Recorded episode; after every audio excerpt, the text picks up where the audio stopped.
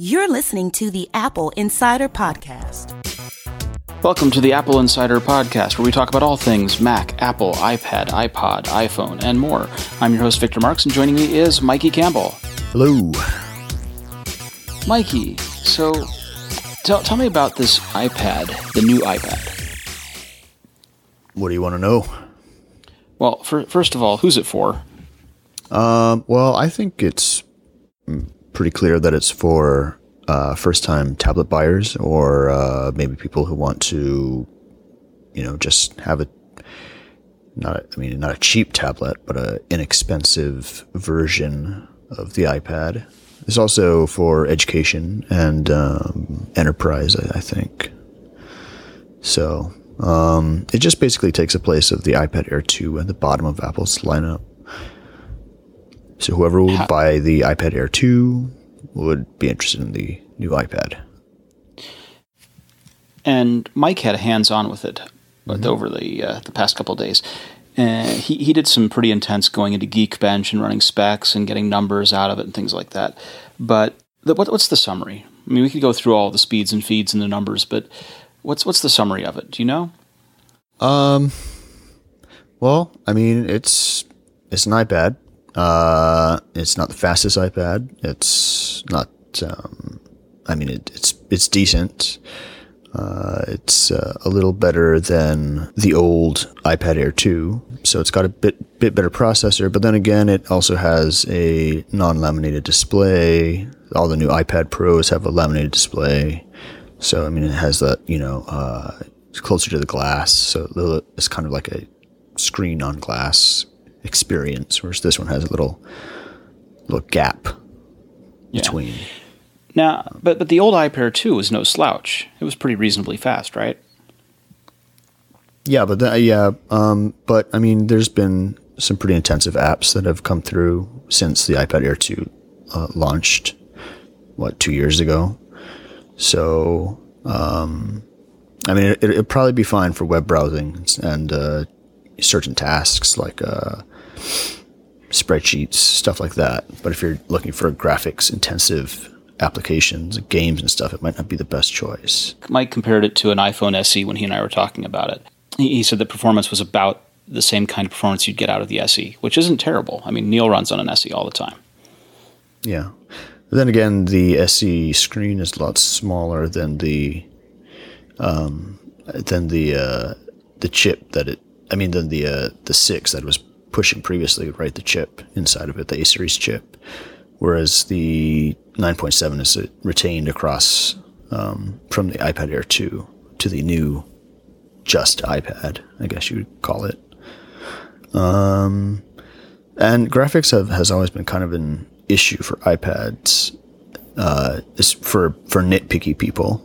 Like uh, I think remember the first iPad Air had uh, some screen tearing issues or uh, screen wobble. It wouldn't refresh fast enough, so if you scrolled quickly enough, or you had like some um, fast moving games, it would half of the screen would refresh faster than the other half, and it would mm. it would create some a weird kind of tearing issue. Wow. Um, and you can kind of see that uh, still uh, with the 12.9 inch, but it's not as bad. But I mean, I don't think normal users probably wouldn't notice that as much. So, I mean, altogether, it, it's a decent legacy product. I don't know how often they're going to update it.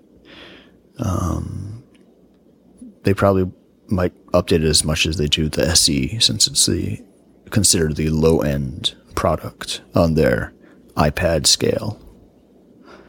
Well, we shall see. Yeah. And we also covered iFixit, who, of course, does what iFixit does. They buy the device and then tear it apart. Mm-hmm.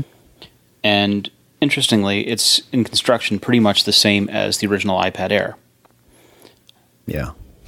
You know, makes sense. It's kind of what you'd expect in terms of you know not having the laminated screen and in terms of the the thickness of the device and things like that. But what they found that that was interesting to me was that they used the same LCD timing controller from the Air they used the many of the same parts from the Air to the point where the connectors fit. Even now, now iFixit didn't turn on the iPad and see what happened after they tried the, the connectors fitting, but that everything is in the same location and the, the same cables and connectors is pretty interesting, isn't it? Um, yeah, I mean it's kind of like a parts bin iPad. I guess you could say if you Apple's dipping into their their parts bin, kind of like automotive companies do.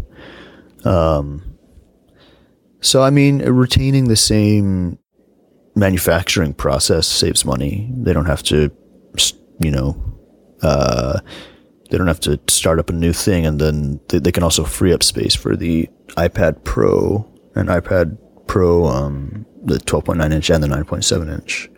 They keep those lines separate and kind of farm out the rest to the lesser or lower tier suppliers.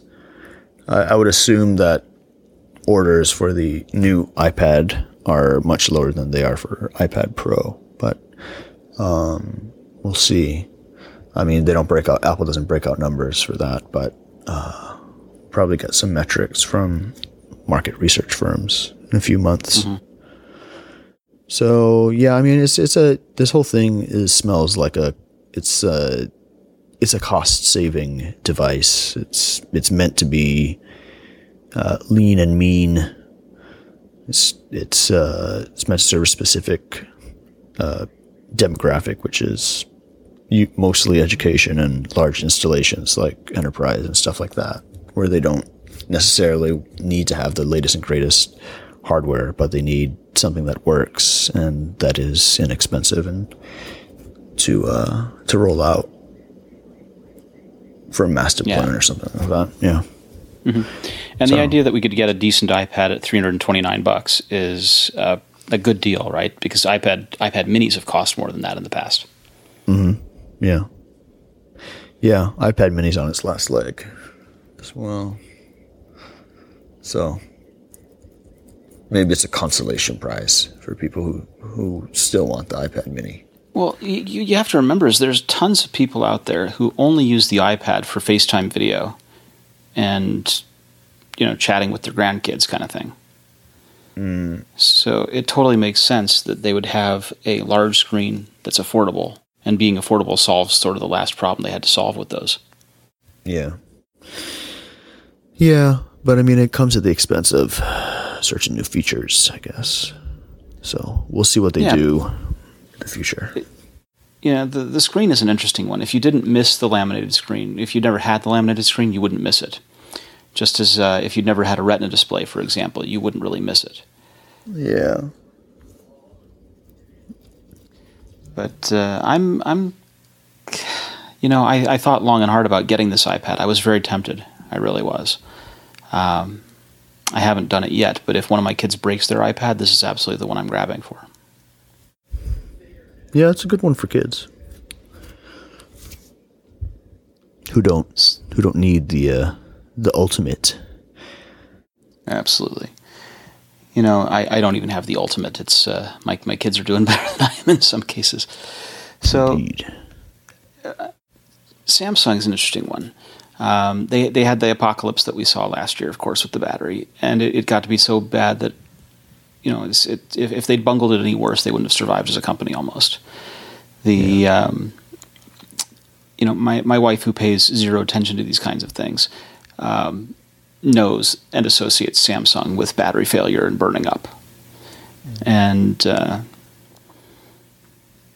you know, just personally, I had uh, I had moved our family over to T-Mobile as a U.S. carrier because they had some deals about uh, unlimited data, and it turned out to be a very bad decision because, in, fact, we have almost no service in this area, despite the fact that we have several dealers for it, and, and um, ended up having to switch back after a week. And when we switched back, my uh, my one of my kids needed a handset that was compatible with with the Verizon network. We ended up getting a Samsung device, and my wife freaked out. How could you possibly get a Samsung device? Because won't it catch fire? And you know the answer is well, it's stigma. well, well, no, this one won't. It's it's not that specific model, but that stigma is is going to be long lasting.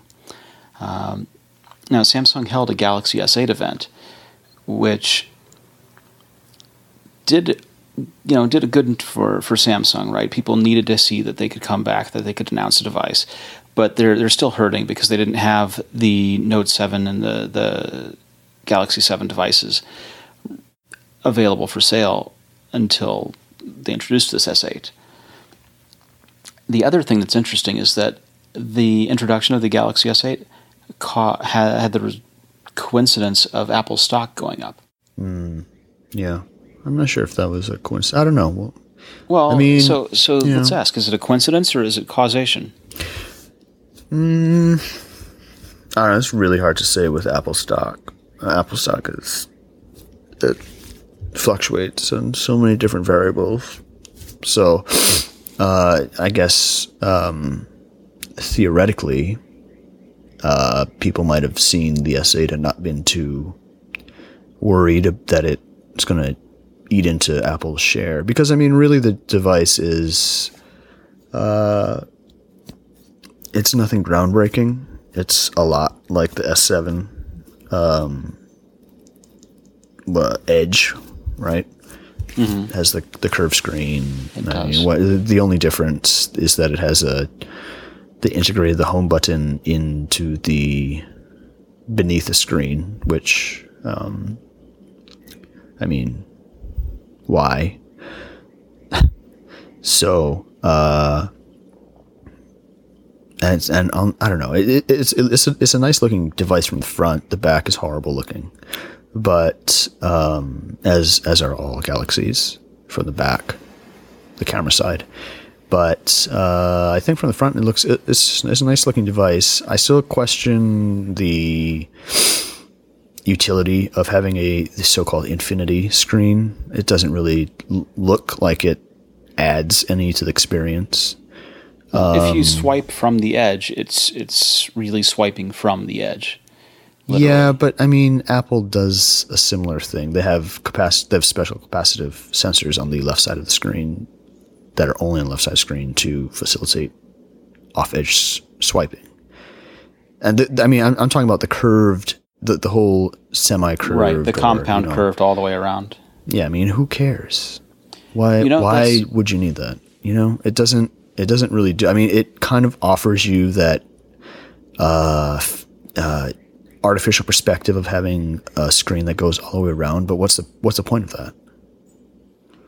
Well, it's it's following whatever their design ethos is, right? They're trying What to is their design ethos? Is to follow Apple or to get ahead of Apple? I mean, I don't know. I mean, they, I feel like okay, but for Samsung, I get it. You know, they want to be, they need to be ahead of Apple, and you know, I, I saw some uh, articles today saying that with the S8 launch, uh, puts Apple behind the design curve. But I don't, I don't, I don't under. I mean, I don't. I, I feeling that. understand. Yeah, I don't. I don't really agree with that.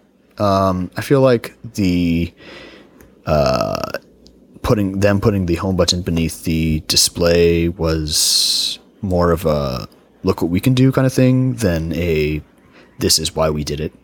It serves a purpose. It doesn't really serve a purpose to hide the button beneath the display with a phone like that. I mean the the chin and the forehead are still they're still there. I mean they're thin, but they're still there. You could easily squeeze a button on the bottom. Putting a putting a home button underneath the display, in fact, is it, it's kind of a step backwards because you're going to have to teach users a new muscle memory, or and it, it, in some cases it could get in the way. You're going to have to have that. You're going to have to solve that problem of UI interaction completely, you know, in the UI itself. I, it's not you going know, to be I a don't think that'll be that big a leap. The the thing that I'm thinking of is with these compound curves. That is, it, it curves not just on the left and the right side, but it also curves at the top and the bottom of the device on the chins. Y- Hmm. y- you've created a problem for accessory makers. Hmm. You know, the most popular screen protector is a tempered glass screen protector, right? And trying to make glass with both of those curves is no small feat, right? It's not easy. I don't know if Apple or Samsung really care about the cottage industry of Well, third party accessory makers. Samsung has a program where they, you know, if, if you pay enough money, you can have early access to devices to be able to build your accessories around them. So they have some care about this. Uh, Apple goes back and forth on this, right? A- Apple used to be they loved accessory makers and wanted them in the stores. Then they kicked out screen protector companies for a while from Apple retail. Then they started making their own cases. Then they made their own battery case. So it's it's a love hate relationship for Apple. They they go all over the place on this, but um, I mean, part of the reason why they did the uh, battery cases because other battery cases were not quote up to snuff. And Apple's is with the weird folding thing, with the weird pregnant lump on the back. Yeah, but I mean, uh, what is Apple going to do with their uh, with their curved display? I mean, they ostensibly have some purpose for it. I I don't see them slapping a curved display on because it's kind of the trendy thing to do. They should have some sort of uh, uh, clear benefit to the consumer or to customers for it, as they do with all new hardware releases. So uh, it'll be interesting to see what they come up with. It'll have to be accomplished in software.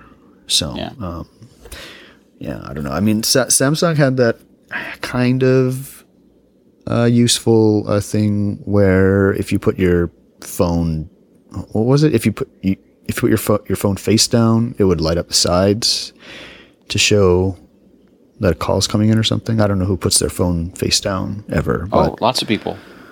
okay. Well, I guess to those people it would uh, make You know, sense. if, if you're at a restaurant, right, you don't want to be the one person distracted by your phone, so you put it face down on the table. There's there's this some game that people play sometimes, although I've never actually seen it happen. So maybe it's just a, a, a fake internet thing, where people pile their phones up face down on a table, and the first one to grab it out of the stack has to pay for the dinner. Interesting. Never heard of that. No. Okay. So Samsung uh, S8, S8 Plus, you get the the two Genius devices branding, by the way. in the two larger and smaller sizes, right? Just as just as some other company we could name Yeah. has done it, Weird. Regular and XL, if you will, and uh, you know they they've used Viv, which was the voice assistant, to make an assistant called Bixby. XP. Bixby was, of course, done by the people that did Siri originally. Um, and I am kind of excited they, about uh, to see they what retail can for seven fifty and eight fifty. Yeah, that's it's pretty pricey. Yes, it is. I, I am uh, interested in Bixby though, um, because I was following Viv or whatever Viv Viv for a, Yeah. um, for a while, and it did look powerful. If they can get all the, uh, if they can fulfill their promises and get the integrations that they, um, you know, with all the other third party apps and companies and whatnot, it could be a very powerful tool. Well, that's what really uh, matters with um, this voice first stuff, right? If you look at Amazon, for example, A- Amazon not only went after all of the companies they could and got a lot of them on board pretty quickly. The other thing they did, and this was very smart, was that they uploaded code to run on Raspberry Pi to GitHub. So you could go to GitHub, download the code, and run Amazon Alexa on your Raspberry Pi which led to a lot of people experimenting with it, building skills for it, and figuring out how to build their own products that could ship with Alexa built in. You know, if you want to get mass adoption quickly, that's a good example showing how to do it. And now they're not only doing that, they're putting Alexa on Motorola phones, they're putting it on Huawei phones. Um, it's kind of a huge deal because the Alexa assistant will be on more Android phones than the Google Assistant if Google doesn't get their act together. Yeah, I mean, You know, It's great Google's to- taken the position that they're going to be pretty slow and reserved about this, right? Google Home has launched with maybe six different pieces of home automation equipment it could work with. Google Home's assistant is going to launch on two phones, the Pixel and Pixel XL. yeah. and they keep saying that they're going to spread it to Marshmallow and Nougat devices eventually. But they've only said some selected ones, and they aren't saying which, and there's just no telling. Yeah, as usual. Um, yeah, but I mean the the whole voice assistant, neural networks, all that kind of stuff. It's it's um it's actually happening faster than you know I, I would have thought, which is good. we're at the stage with that like we were with the mouse in 1967. The, the mouse existed. Doug Engelbart had showed it. Um, he, he gave what's called colloquially the mother of all presentations, demonstrating a mouse. And no one knew what a mouse was for at that time. Yeah, No one had any idea what a mouse was good for at that point. And it took almost a decade and a half to get to having a mouse be useful. So we're at that stage with voice, except it's going to happen faster. yeah. There's a lot more uh, players in the game at this point. So I've got an iPhone 5 in the family, and we updated to 10.3. And I got to ask, is there anything that I should be concerned about, that I should be aware of? Uh, besides the normal slowdowns, I don't not not necessarily. Well, the comment so far is that they're not slowdowns, that it's faster. I think it just appears faster because Apple's uh, kind of clipped some of the animations, so they sped those up, like opening and closing in apps and stuff. So it feels snappier, but it might not be processing at, at a faster speed. But they pulled the uh, the over-the-air update after I'd installed it. Should I be concerned? Uh, I mean, I don't know. We don't know why they did that. Um, they also did it for the fourth generation iPad, and uh, and the 5C. Yeah, and the 5C. So all the old 32-bit stuff, um, they seem to be having like a conflicting.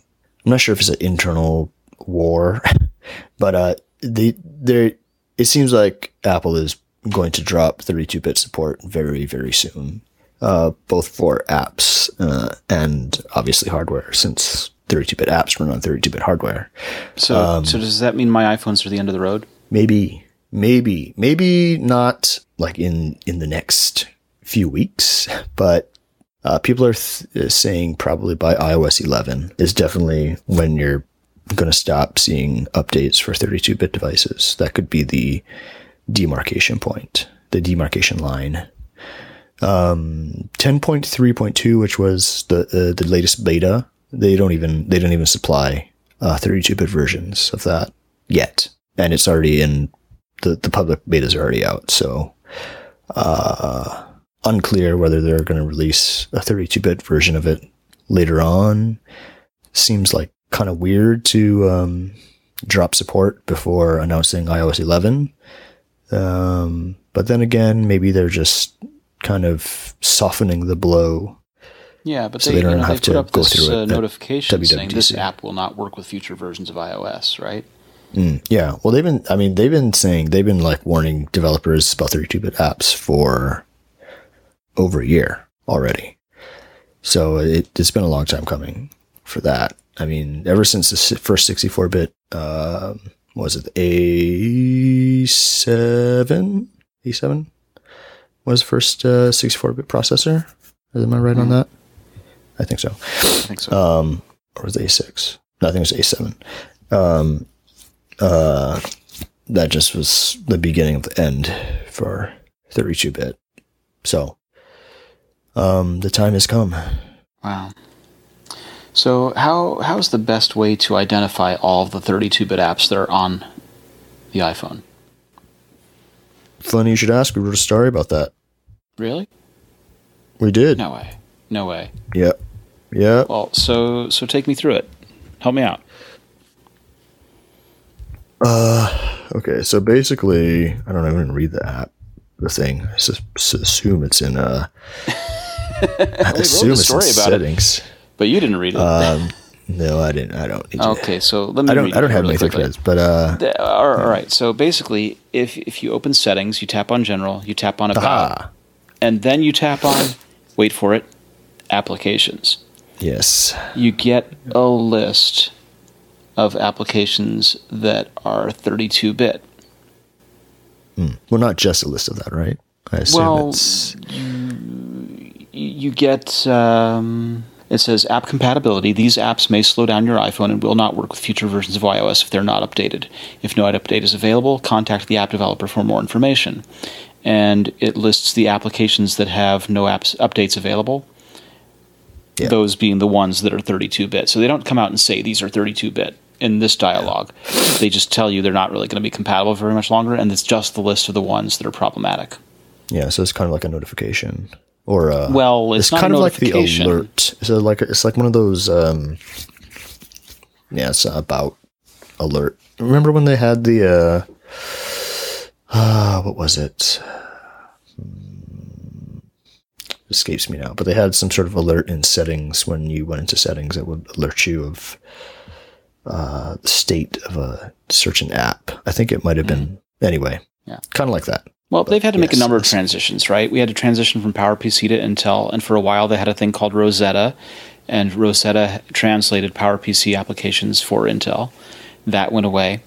Um, before that, we had the, uh, the the Mac OS Classic, which ran iOS 9 within OS 10. Rather, ran System 9 within OS 10. Sorry, the names get confusing after a while. And so we, we've had these different translation layers over time, and they all eventually expire as we migrate towards whatever the great future is going to be. So this is not a huge surprise, but it is kind of frustrating because, well, that iPhone 5 is working great right now. especially since they brought back the SE or that format with SE. Yeah, Of course, not the uh, the chip. The chip is no, the chip is Much- entirely much new, faster. but but you know, I just dropped a fresh battery into the iPhone 5. It's trucking along great. There's no real reason that I should get rid of it Hmm. at this time. It's it's a good phone. So well. I mean, you could always just run whatever the you could stick with iOS 10.3 since you got it. and Stick not do app updates. Yeah, I mean, similar to people who the hipsters who still have a uh, original iPhone that they're using. I, I have one of those around here somewhere. But the the issue then is this is going to be a problem for people who have apps that are no longer updated. Uh, a good example of that is FileMaker's Bento. Bento was an, an application that allowed you to make databases in a super easy way and have them between Mac and iOS. Now, it first debuted wow, back in Macworld 2006 or 2007, and it was really popular for a long while. Um, but FileMaker killed it off. They don't do it anymore, and it's going to stop working when this apocalypse comes. Yep. That's going to happen. It's not good. Growing pains. Well, you know, it's horrible for that person who uses that app, right? It, now, everyone else is going to say, you know what, big deal.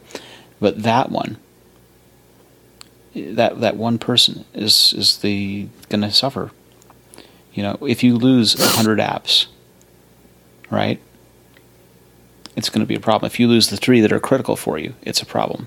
And this is the same kind of thing Microsoft butts up against every time they change Windows. You know, they've had to do XP compatibility layers and Windows 7 compatibility layers, and they, they have to deal with this backwards compatibility where traditionally a- Apple has forged ahead. Um, but what I'm wondering is how many 32 bit apps that are not going to be updated are in the App Store? How much of a bloodbath is this for clearing house out of the App Store? It's a good question. Um, I don't know. Do you think it's on developers to uh, update their own apps, or do you think that uh, Apple should institute some sort of porting? I think it's on developers to do it, and I, I think it is for this reason. You want to use software from developers that remain engaged, that remain committed to keeping their apps alive. If you're using something that's old and it gets dragged along through compatibility layers, it's going to stop working at some point because something else is going to break it.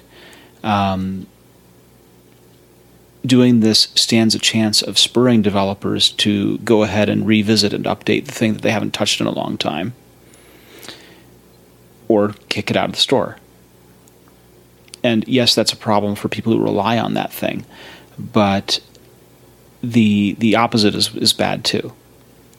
So you get to pick between two bad experiences, decide which one is going to be the one that's more beneficial over a broader context. Now, should developers be charging for the 64 bit compatibility, or should they do it out of the kindness of their own heart? Geez, that's a tough question, and it's a tough question because Apple doesn't really expose other than by saying it might not work if it's updated. Um, you know, there, there's no talk about 32 bit or 64 bit and what's involved. And so, you know, common users aren't Well, going to feel the, the sympathy or understanding that, that there's work involved to update it. Right. Well, I mean, uh, Apple's language has changed from it might slow down your app to flat out this app will not work with the next update in the latest beta. So, seems like they're going to break compatibility completely, which means You know, users who aren't who, who haven't let's say a user hasn't opened a 32-bit app in a long time and then they go back to use it one you know someday in the future after upgrading to iOS 10.3.2 or 11 or something and come to find out it's not working you know, the, here, here's the thing. some fuss here's it, it's going to cost them a little fuss, but this is something that Apple's able to do because the App Store is the behemoth that it is. Right? Hmm. I- If if the App Store were a lot smaller, if developers were a lot less motivated to update their apps in general,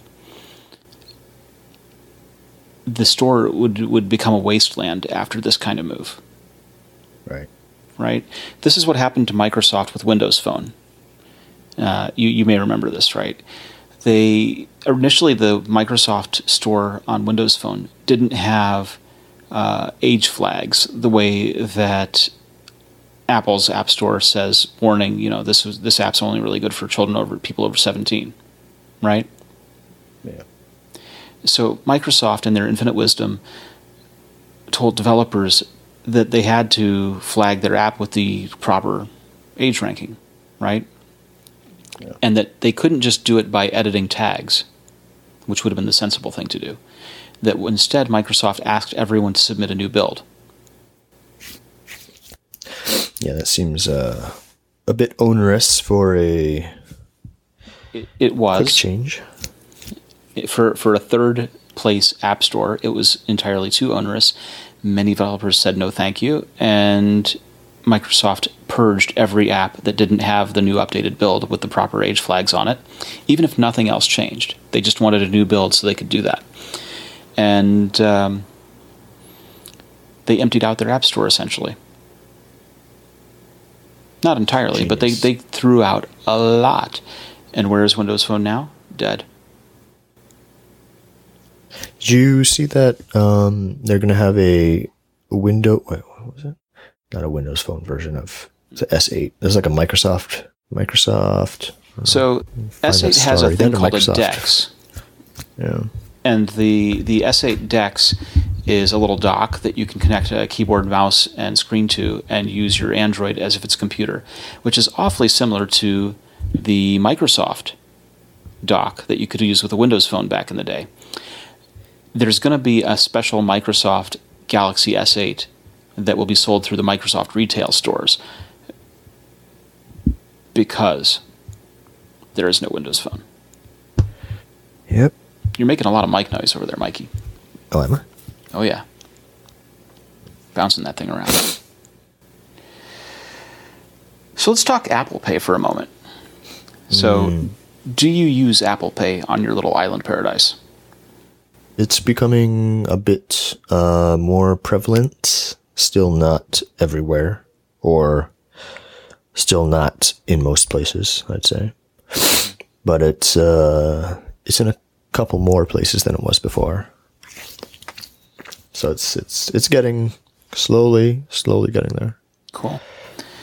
I uh, I like my Apple Pay a lot. I'm very pleased when I get to use it. It just uh, works faster than chip and pin or chip and signature. It's uh, it's reassuring knowing that Apple generates a secure number that's different than my regular credit card number, so I don't have to worry about it being stolen. Um, I'm very happy with that. So I've been watching the Australia thing that's going on. And the Australia thing is where the Australian Competition and Consumer Commission is talking with the banks because the banks are really unhappy that they can't just negotiate with Apple over access to the NFC in the phone and route around being a part of Apple's wallet. Yeah, yeah. Well, they're upset that they can't continue cornering the uh, market. Right. they they want access to the NFC chips. They can do their own thing. Yeah. It's funny how they're targeting only Apple. Well, it's not really funny that they're targeting only Apple because the Android handsets allow access to the NFC chip. Mm, yeah, I guess so. You can do your own payment over NFC with Android without a whole lot of worry. You can't do it But do they because get Apple locks access- it down. Do they get access to the? Um, isn't it on a manufacturer basis though with Android? Not exactly. Um, Because I, I thought it was my understanding that it was depending on the manufacturer, you could get hardware level access to the uh, NFC chip, but only if it goes through a certain uh, security layer. If, depending on, and that depends on the manufacturer, like say Samsung. not not certain. My understanding was different. My understanding was that if the hardware is there, you could talk to it the same way you can talk to the camera or anything else. Interesting. Well, Well, in any because case, there are a number of there are a number of applications that talk to NFC for things that aren't payment related, right? There are the ones that exchange address book information. There are the ones that that uh, do it for pairing Bluetooth. There there are all these different functions and features you can use it for. And Android Pay is Google's NFC payment wallet, but you can route around that and make your own in Android, is my understanding yeah, that makes sense. the banks can do whatever they want on Android, but if they want to touch iPhone, they have to go through Apple Pay and be a part of the wallet. And they don't want to do it. Mm, Of course not. Because it would um, cede not only control of their app, but their money flow or their ability to skip out on um, card processing payments or fees. Yeah. But of course, they're framing it as customer choice. So, They're framing it about being consumer choice. yeah, that and uh, they're worried that Apple is going to stifle innovation in the payment sector. Well, as they say it, Apple has stated a desire to own the entire mobile wallet and will use this beachhead into mobile wallets afforded them to them by complete control over mobile payments on iPhone to exert control over the rest of the digital wallet. That's of course, that's only for iPhones. Yeah. So, as far as I know, there's other phones available in Australia. Oh my goodness, I can't believe it. Indeed. Well, anyway, the ACCC uh, denied their request. Finally, after doing a uh, draft denial or draft determination denial, now it's a final, final denial. So they don't get to do that anymore, or they don't have the option of negotiating. Well, so they can still decline to to sign on to Apple Pay, Right. but but they can't insist and use the strength of government to force Apple to negotiate about it. Right. Well, their plan was to embargo uh, or to boycott Apple Pay altogether, um, which they can no longer legally do as a collective group of banks. So, Well, they were going to do that in order to negotiate. They were going to do that to force mm. Apple to negotiate. They can't force Apple to negotiate now. yeah, so they can't, they cannot boycott Apple Pay.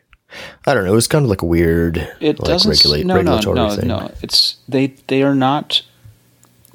Hmm. They're, they're, they can boycott Apple Pay all they want. They don't have to sign on to it, just as no bank has to hmm. sign on to it. No, they can't officially boycott Apple Pay.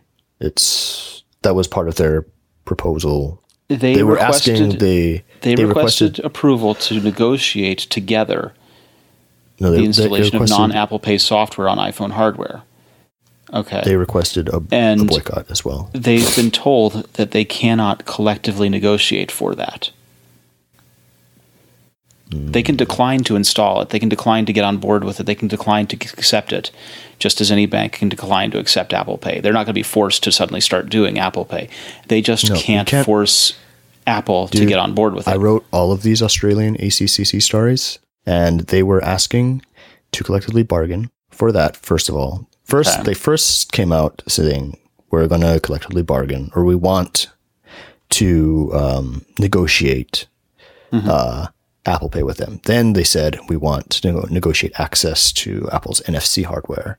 right. Um, and during that time, they said they're going to collectively bargain with and boycott Apple Pay.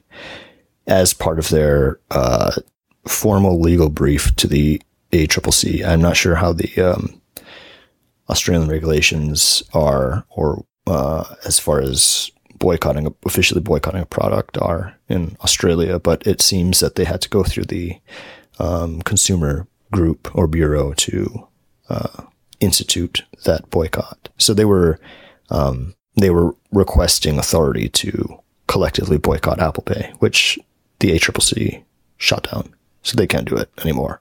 It doesn't mean that they have to accept the terms and, you know, they're not going to be forced to create apps, of course, for Apple Pay. Cause I mean, that would be like saying you have to make something for. Well, there are no apps you- for Apple Pay. Yeah. Or you'd have to, uh, um, they, they were, you, what, not, not an app, they, uh, or app that, uh, to, to provision their cards for Apple Pay. They're not going to be forced to, um, do that or to force to make their cards support Apple Pay, whatever their cards are. I'm not sure. I think most of their cards are MasterCard and I think Visa. I'm not really sure. But yeah, so they're not going to be forced to do that, but they at the same time they cannot collectively the four bank or I think it was three banks and then they added on another bank or two smaller banks actually. So I think Did you, technically it's did you read banks. the actual determination? yeah. Okay. Did you? Yes. First paragraph. The banks uh, to collectively bargain with Apple and collectively boycott Apple Pay cannot do that. Mm, that's what determination you're reading. That's not the determination here. The Australian Competition Consumer Commission has issued a determination denying authorization. No, to no, that's the press Australia. release. That's not the determination. That's a press release. Yeah, that's the Read the press actual release. I also have, I have the determination. I also have the bank's statement. They cannot boycott Apple Pay. That does not mean that they are forced to accept Apple Pay. It just means that they cannot collectively use boycotting as a threat to They, they can't force the negotiation. Yeah, basically. They're, they That's can't use boycotting to push. Yeah. So they can't boycott it. Right. They can they can what- decline. Individually, they can decline to get on board with it. Yeah, individually, uh, collectively they cannot boycott. I don't know what they're going to do individually. We shall see. ANZ, who does um, accept Apple Pay, uh, supposedly saw a spike in signups or for new accounts and stuff when they started to accept Apple Pay around, I think it was before these three banks decided to lodge their protest. Um, so I don't know. It, could be in their best interest to make an uh, to make their financial assets available and partner with Apple, but I don't know.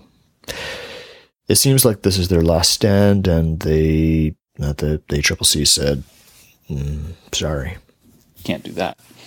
So, where else is Apple Pay making inroads? Uh, they just launched in Taiwan, uh, and uh, we covered that. Um, and actually, they launched with uh, quite a bit of support. I think it was uh, eight banks in altogether, Wow, which is fairly large for uh, quite a lot for a small island. yeah, especially yeah, especially for a small small place like Taiwan. Um, and there's there's rumors they're going to launch in Italy. There's been like over the past day or maybe a day and a half. There's been uh, some rumblings on Twitter that banks are or that users have seen uh, their cards um, being able to be provisioned on on Apple Pay since uh, the release of uh, 10.3 but there hasn't been any official statement yet, and Apple's webpage still shows it as coming soon. So I think they're just getting things ready um, for an official launch. Maybe maybe this week, maybe next week. We'll see. Could be that they wanted to launch both Taiwan and Italy at the same time, since they're not you know huge major markets. Um, they've done that before, so we shall see. It should be coming. One of the So things cards are- go ahead. No, no. I was just thinking about you know what what's involved in getting a bank ready for this kind of thing. And, but there, there's the retailer end, which has to have all the hardware rolled out to their point of sale. But there's also the banking end, which has to uh, get all of the cards in and approved. Yeah, right. And you know, you've had other NFC capable hardware, like the uh, the coin card. You remember? Yeah, right. but you have to have a bank that's on board with that. For for each new product that uses NFC, you have to have the bank approve that specific product. So there are a ton of these these products out there, like Coin, like the Swatch Bellamy watch that has NFC in it, that are never going to get approved by most banks. Yeah, it's a huge undertaking. Um, but Apple seems to be knocking them out pretty quickly. Although we don't know how long they've been actually negotiating with banks. Could probably for many, many months. Just anecdotally, my experience is that they're doing better than Android is because uh, I have I have cards that will not approve in Android Pay, but for the same bank will work in Apple Pay. Yeah, it's kind of weird. Um, I don't know how it is with internationally. I mean, I, I feel like internationally, like the large international banks kind of roll out Apple Pay and Android Pay at the same time, whereas uh, regional U.S. banks kind of pick one first, kind of see how that goes, and then then they offer the next one. I guess since they don't have the maybe they might not have the capacity to do monitor both. Hmm. I, I really don't know if it's capacity or um, some department's preference. It's it's really un or, or simply that Google hasn't reached out to them all yet. Yeah. Could be. Well, we'll see. I mean, it, the Italy thing could be just like a Mastercard, you know, one of the one of those Mastercard partnerships where it's not a specific bank per se; it's uh, general Mastercard support. Um, but it seems like uh, it seems like there are specific banks that are whose cards are being accept are now being accepted for provisioning, although there isn't a comprehensive list yet, and the um, availability is kind of spotty. It's kind of hit or miss. So it seems to like they're kind of switching on the back end slowly in Well, preparation of a larger launch. Yeah. So Italy seems like it's next. Then uh, uh, Germany would be the next big one. Excellent. That should be a that should be Germany's going to be an interesting one anyway because they don't really use cards over there so much. Yeah. So it, it should be a That's one of the things that I think Dan told me when he'd gone was that it's uh, it's very much a cash based kind of thing. yeah, they do like their cash there. It's kind of the same thing with Japan, though. Japan is very much a cash based country, although they're slowly moving over to credit. Credit cards are really expensive there to have a credit card. Um, uh, but usually stuff goes directly to the bank. So Apple Pay kind of solves that problem. You, if you don't need a credit card, right? You haven't, you connect it directly with the bank. You can maybe take it out directly out of your checking or whatever Right. debit. So it kind of solves a problem for them, kind of like a stand-in for credit cards. Interesting. But um, yeah, but uh, I don't know. Apple Pay does solve a lot of problems, and I wish more people here supported it. It'd be great. Excellent. Here, here. Well, this is the AppleInsider Podcast. Where can people find you on the internet, Mikey? Uh, at AppleInsider or at Mikey Campbell eighty one at uh, the Twitter machine. Brilliant. And we'll look for more articles coming from you uh, this coming week. I'm your Yes, host, Victor indeed. Marks. This is the AppleInsider Podcast. And if Mikey surrounds himself with 24 of the new iPad to make this giant multiple display kind of thing and run music videos on it, we'll tell you all about it in the next AppleInsider Podcast.